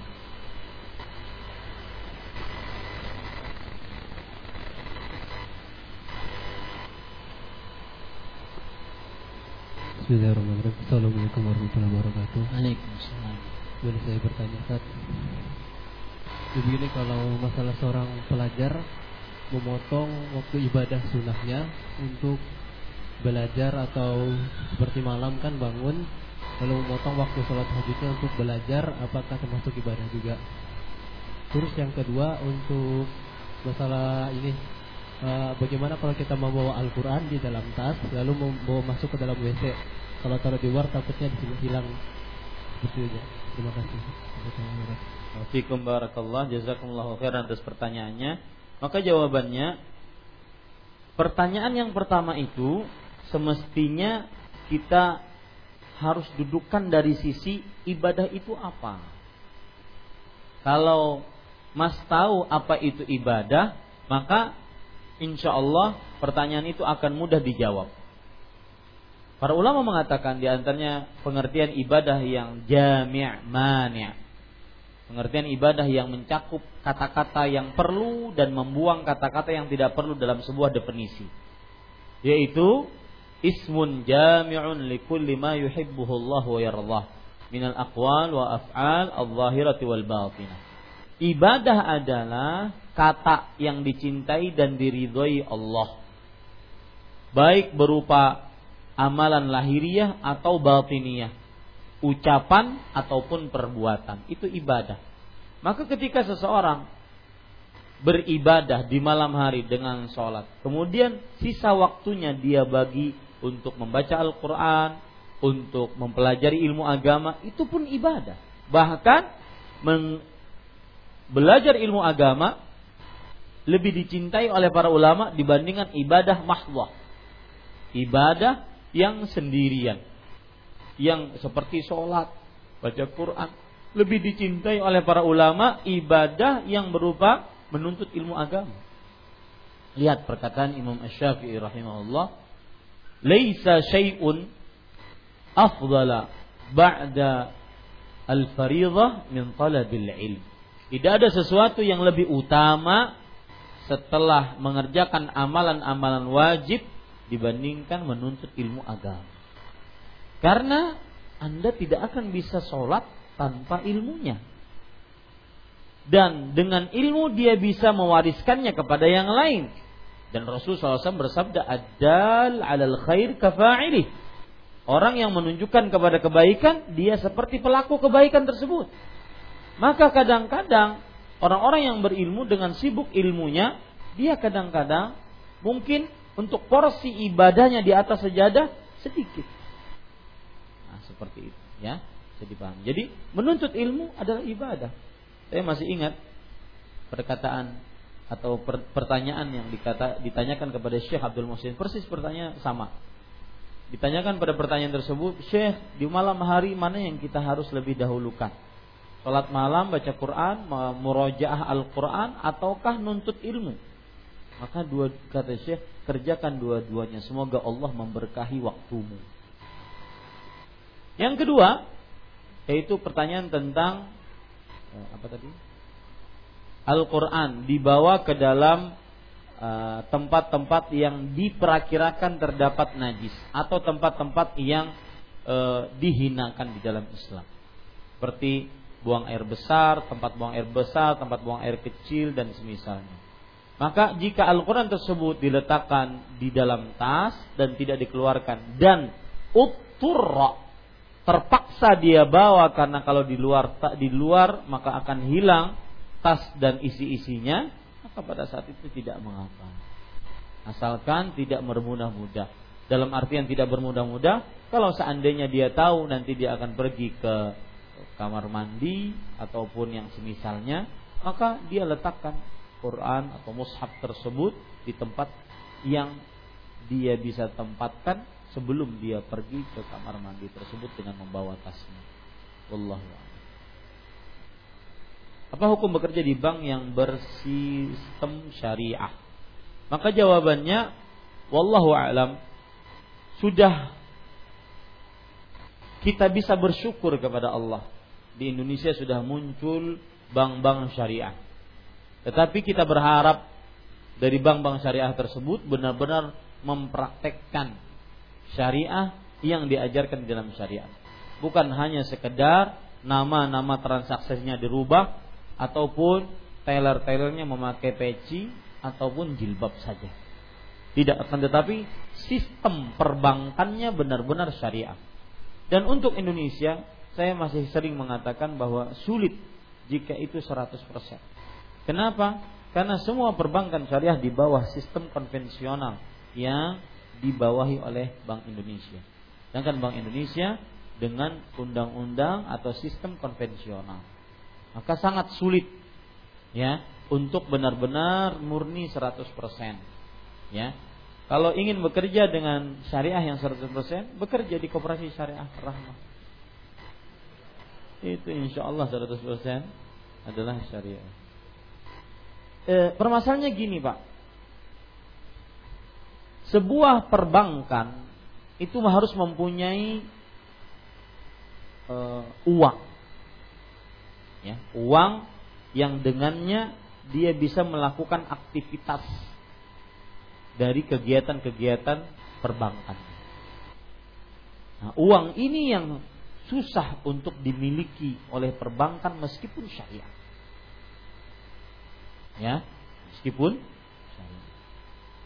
Demikian, wallahu a'lam. Apakah kesurupan benar-benar terjadi dan apakah hukumnya hukum meyakininya? Maka jawabannya iya. Kalau seandainya tidak ben, tidak ada, maka mustahil Allah akan menyebutkan dalam firman-Nya, "Qul a'udzu birabbin nas, malikin nas, ilahin nas, min syarril waswasil khannas, allazi yuwaswisu fi sudurin nasi minal jinnati wan nas." Benar adanya kesurupan. Kalau tidak ada kesurupan atau tidak benar adanya kesurupan, hanya uh, urat tasulait, maka kesurupan begitu. Ya, hanya urat tasulait maka jadi kesurupan, maka pada saat itu ya tidak manfaat ayat yang tadi. Ayat tadi enggak manfaat. Ayat kita minta perlindungan kepada was uh, dari Allah, eh, kita minta perlindungan kepada Allah dari waswas syaitan, jin dan manusia tadi enggak manfaat. Jadi seperti itu. Apa hukum meyakininya? Wajib hukum meyakininya, berarti hukum meyakininya kita meyakini adanya jin. Dan meyakini adanya jin termasuk keyakinan kita terhadap iman hal gaib, dan hal gaib termasuk daripada tanda-tanda orang bertakwa, beriman. Hudan lil muttaqin alladzina yu'minuna bil ghaib, yaitu Al-Qur'an sebagai petunjuk bagi orang-orang yang bertakwa, yang beriman. Siapa orang yang bertakwa tersebut? Orang-orang yang beriman kepada hal gaib. Bagi manusia sekarang, sebagian besar manusia, bahwa jin adalah perkara gaib.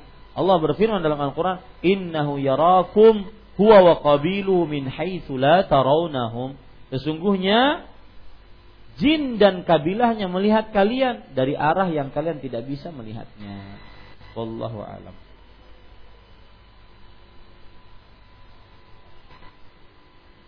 Bagaimana cara menumbuhkan cinta kepada Allah agar tidak berat dalam ibadah? Dan dari mana memulai langkahnya? Ini sama, dua pertanyaan sama tujuannya. Yang pertama, para ulama mengatakan man aktsara man ahabba syai'an aktsara min dzikrih. Siapa yang mencintai sesuatu dia sering mengingatnya. Jika seseorang ingin mencintai Allah, maka berzikirlah yang banyak. Berzikir lisannya, la yazalu lisanika ratban bi dzikrillah, kata Rasul sallallahu alaihi wasallam. Masih saja lisanmu basah dengan berzikir kepada Allah. Karena tanda orang mencintai sering mengingat-ingat. Kemudian yang kedua, menumbuhkan rasa cinta kepada Allah Subhanahu wa taala adalah ingat nikmat-nikmat Allah. Makanya Allah berfirman di dalam Al-Qur'an, "Wa in ta'uddu ni'matallahi la tuhsuha." Jika kalian menghitung-hitung nikmat Allah, kalian tidak akan bisa menghitungnya. Itu isyarat agar kita menghitung-hitung nikmatnya. Sehingga dengan menghitungnya tersebut kita akan cinta. Dan tahapan bersyukur salah satunya adalah ma'rifatun ni'mah, mengenal nikmat. Yang kedua, ma'rifatul mun'im, mengenal sang pemberi nikmat. Yang ketiga, ma'rifatu eh, mahabbatul mun'im. Setelah mengenal nikmat, oh ada tangan, saya punya tangan. Kemudian mengenal si pemberi nikmat tangan, oh Allah. Baru setelah itu ada rasa cinta. Karena memang pemberian itu menumbuhkan rasa cinta. Makanya kalau Anda ingin mencintai satu dengan yang lainnya, maka saling memberilah. Tahadu tahabu, saling memberi hadiahlah maka kalian akan saling mencintai. Suami ingin dicintai oleh istrinya, saling memberi hadiah. Ya. Saling sering memberi hadiah kepada istrinya, pasti dapat cinta Bian. Ya. Bian keluar rumah aja di S M S Sidin, pebila bulik. Karena sering memberi hadiah. Dan kalau memberi hadiah harus yang spesial. Jangan seasalnya memberi hadiah. Bawa ke pasar, tuh, pilihlah baju yang paling murah lah. Jangan apa? Jangan. Ini cinta jenis apa ini? Ya, itu cinta jenis murah. Lihat Rasul.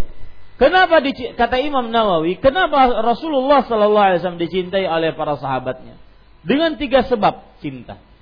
Yang pertama, husnul khilqah, kebaikan penampilan.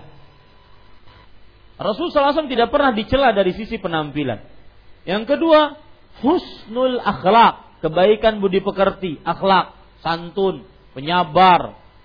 Ya. Yang ketiga, husnul hadiah, kebaikan hadiah, pemberian. Pemberiannya harus baik. Dan pemberian yang baik, yang paling baik yang pernah diberikan oleh Rasul Sallallahu Alaihi Wasallam kepada para sahabatnya sampai kepada seluruh umatnya adalah agama Islam yang beliau bawain. Para ikhwan yang dirahmati Allah. Maka suami ingin dicintai oleh istrinya, jangan lupa memberi hadiah.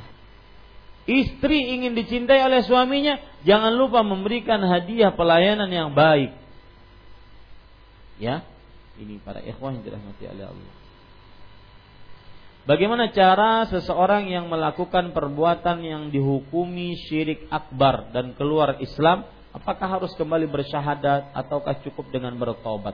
Wallahu alam, termasuk taubat bersyahadat kalau memang melakukan syirik akbar. Termasuk taubat adalah syahadat. Artinya dia harus bertaubat dan salah satu bentuk taubatnya adalah apa? Bersyahadat. Wallahu a'lam. Tapi kalau seandainya walaupun seribu kali syahadat, tapi setelah itu dia mengulang lagi, enggak manfaat syahadatnya tersebut. Kenapa rasa cinta saya sepertinya berkurang, tidak seperti dulu lagi kepada sahabat saya yang masih mengerjakan amalan-amalan bid'ah? Saya coba kawani dan menasihati sahabat saya tersebut, malah syubhat yang saya terima. Saya bingung harus bagaimana, mohon sarannya. Maka jawabannya para ikhwan yang dirahmati oleh Allah, iman yazid wa yanqus. Yazidu bil ta'ah wa yanqusu bil ma'asiyah. Iman itu naik, turun. Naik dengan ketaatan dan turun dengan maksiat. Biasanya yang merasakan perasaan seperti ini, ya, orang-orang yang dulunya sangat membenci bid'ah, sangat membenci kesyirikan, maksiat, eh ternyata sekarang para pelaku bid'ah dia dekati, dia duduk bersama, dia melihat bid'ah di depan matanya, dia biarkan saja. Orang-orang seperti ini biasanya dia mulai memulai meremehkan maksiat. Maka kembali kepada Allah, tuntut ilmu agama sehingga kuat lagi imannya. Bertemanlah dengan kawan-kawan yang saleh, jauhi teman-teman yang penuh dengan kesyirikan dan pelaku bid'ah, kecuali untuk menasehatinya, bukan untuk duduk bersama dengannya, bukan untuk menasehatinya. Ya, karena para ikhwan ini perhatikan juga, karena para ikhwan, terutama teman-teman yang dulu punya, punya teman-teman lama, dulu suka minum, dulu suka zina, judi, khamar, ya. Kemudian dia sekarang bertaubat kepada Allah. Kemudian ketemu lagi dengan kawan-kawan lama. Akhirnya duduk-duduk bareng lagi. Jangan. Harus Anda tunjukkan ketika duduk bareng ada nasihat, dakwah.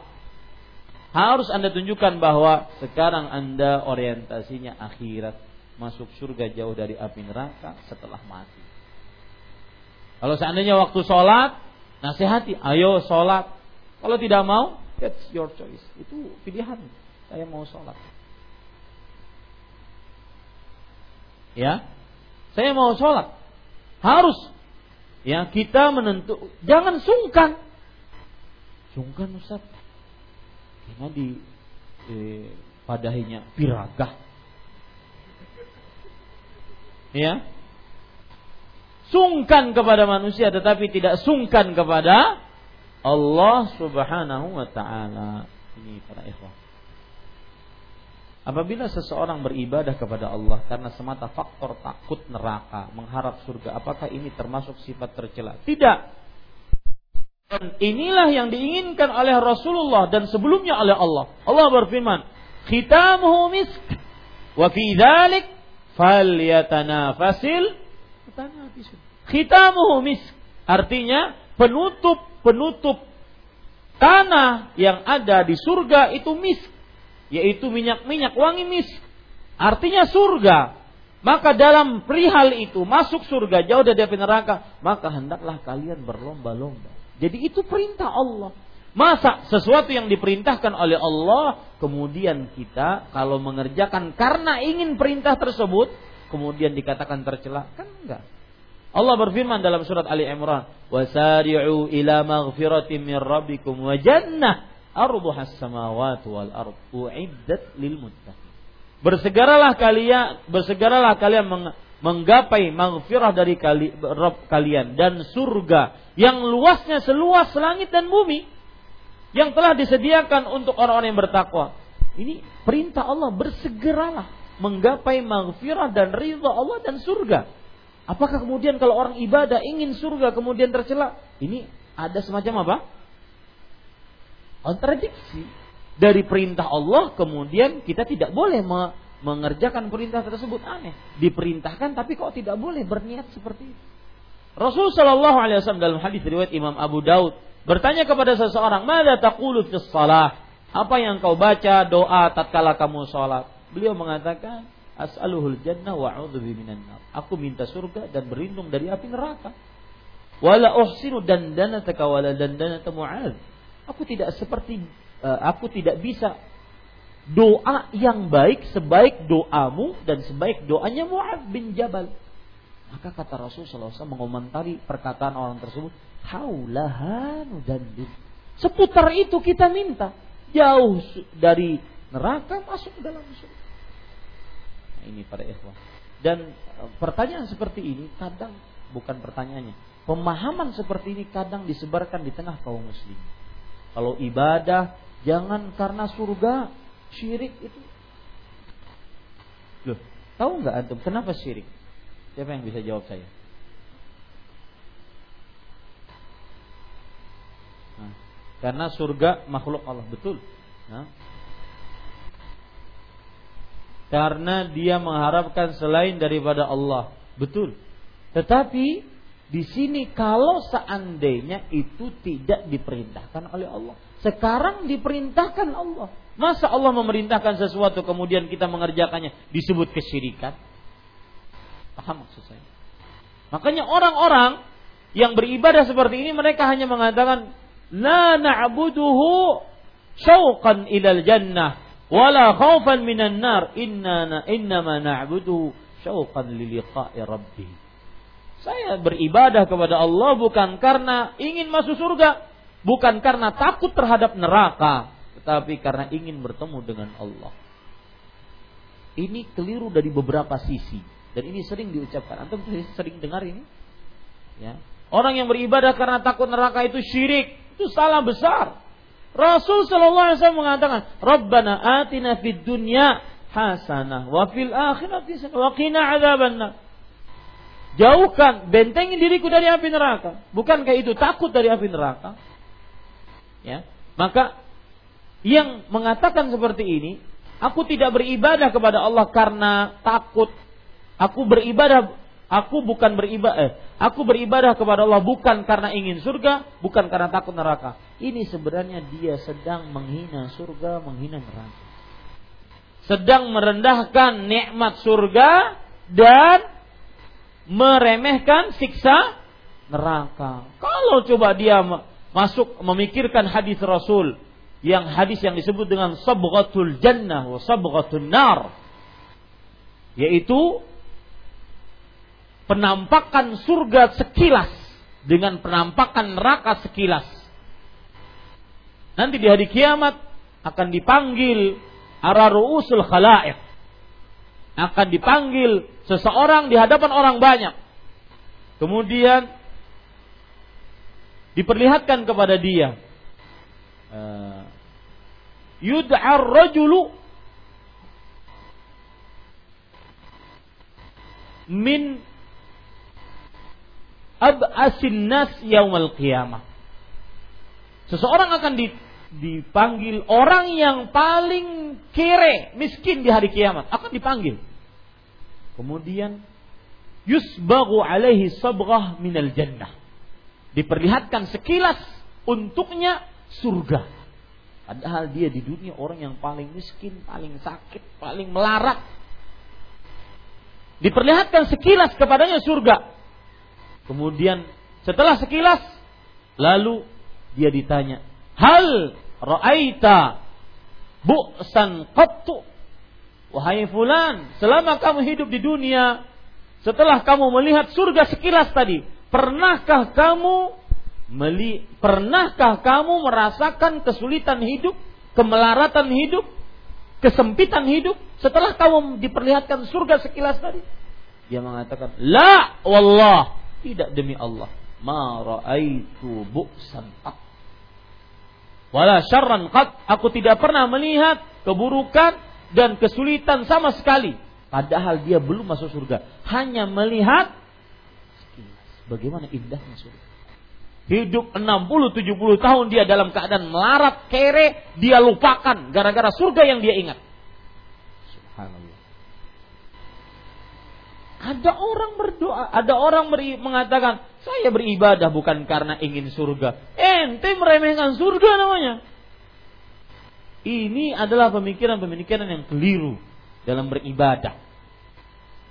Kemudian yunada min an'ami ahlil ahlin nar. Dia seseorang yang paling banyak nikmatnya di dunia, tetapi dia di akhirat ditakdirkan penghuni neraka, akan dipanggil di hari kiamat. Kemudian yusbaghu alaihi sabghah minan nar. Lalu diperlihatkan sekilas neraka. Lalu ditanya, "Hal ra'aita khairan qat?" Wahai fulan yang paling kaya di dunia, tapi dia penghuni neraka. Wahai fulan yang paling megah, mewah rumahnya di dunia, pernahkah kamu merasakan kebaikan walau sedikit pun ketika kamu hidup di dunia setelah kamu melihat neraka? Dia mengatakan, la wallah, tidak demi Allah, ma ra'aitu khairan qat. Setelah aku melihat neraka, aku tidak pernah melihat kebaikan apapun sebelumnya. Semua nikmat di dunia yang dia rasakan, kenikmatan, kenyamanan, ketentraman hidup yang dia rasakan di dunia, karena dia orang yang paling kaya di dunia, akan hilang tatkala melihat neraka. Se Ini ada orang mengatakan, saya beribadah bukan karena ing, e, takut neraka. Itu namanya meremehkan neraka. Ini para ikhwan. Jadi ini cara cara berpikir yang keliru dalam beribadah kepada Allah. Tentang cinta kepada sahabat, apakah perlu kita ungkapkan kepada sahabat ataukah cukup dengan kita mendoakan kebaikan kepadanya? Ungkapkan. Ya. Man ahabba rajulan musliman falyaqul atau falyuzhir ay kama qala Nabi sallallahu alaihi wasallam. Siapa yang mencintai seseorang muslim, maka dia hendaklah mengucapkannya. Inni uhibbuka fillah. Ya. Kenapa harus malu? Karena cintanya kepada Allah, bukan cinta cintanya karena Allah, bukan cintanya karena sesuatu, tidak, cintanya karena Allah Subhanahu wa taala. Apa hukum memajang atau mencat dinding berupa kaligrafi dengan lafaz Allah dan Muhammad yang letaknya disejajarkan? Wallahu alam, pertama perbuatan itu tidak perlu. Yang kedua, mensejajarkan ditakutkan nanti mensejajarkan dengan Nabi Muhammad, dengan e, makhluk Allah Subhanahu wa taala. Mensejajarkan Allah dengan makhluk Allah. Jadi yang pertama tidak perlu, yang kedua ditakutkan mensejajarkan Allah dengan makhluk Allah. Apakah termasuk menundukkan diri kepada selain Allah Subhanahu wa taala ketika lewat atau berjalan depan orang yang lebih tua dengan membungkukkan badan? Maka asalkan tidak seperti ruku, tidak seperti sujud, maka tidak mengapa. Dan itu termasuk adat kebiasaan orang-orang yang ada di Indonesia. Maka mudah-mudahan eh, jangan sampai seperti ruku dan sujud saja. Apa hukum memotong jenggot? Apakah makruh atau haram? Haram. Dalilnya apa? Karena Rasulullah shallallahu alaihi wasallam bersabda, arhul liha, ahful liha, aufirul liha. Ini perintah-perintah semua. Panjangkan, biarkan lebat, biarkan panjang. Ya, itu perintah. Dan asal hukum perintah menunjukkan kepada kewajiban. Dan tidak perlu dirapikan. Ya, bini ulun kada ketujuh. Cinta mana bian? Allah dan Rasulnya kata bini bian. Nanti jadi Abu Lahab. Ya, yang menyiksanya bininya nanti di hadisnya. Nah, cukup kiranya kita cukupkan dengan kafaratul majlis. Subhanakallahumma wa bihamdik, asyhadu an la ilaha illa anta, astaghfiruka wa atubu ilaik. Wassalamualaikum warahmatullahi wabarakatuh.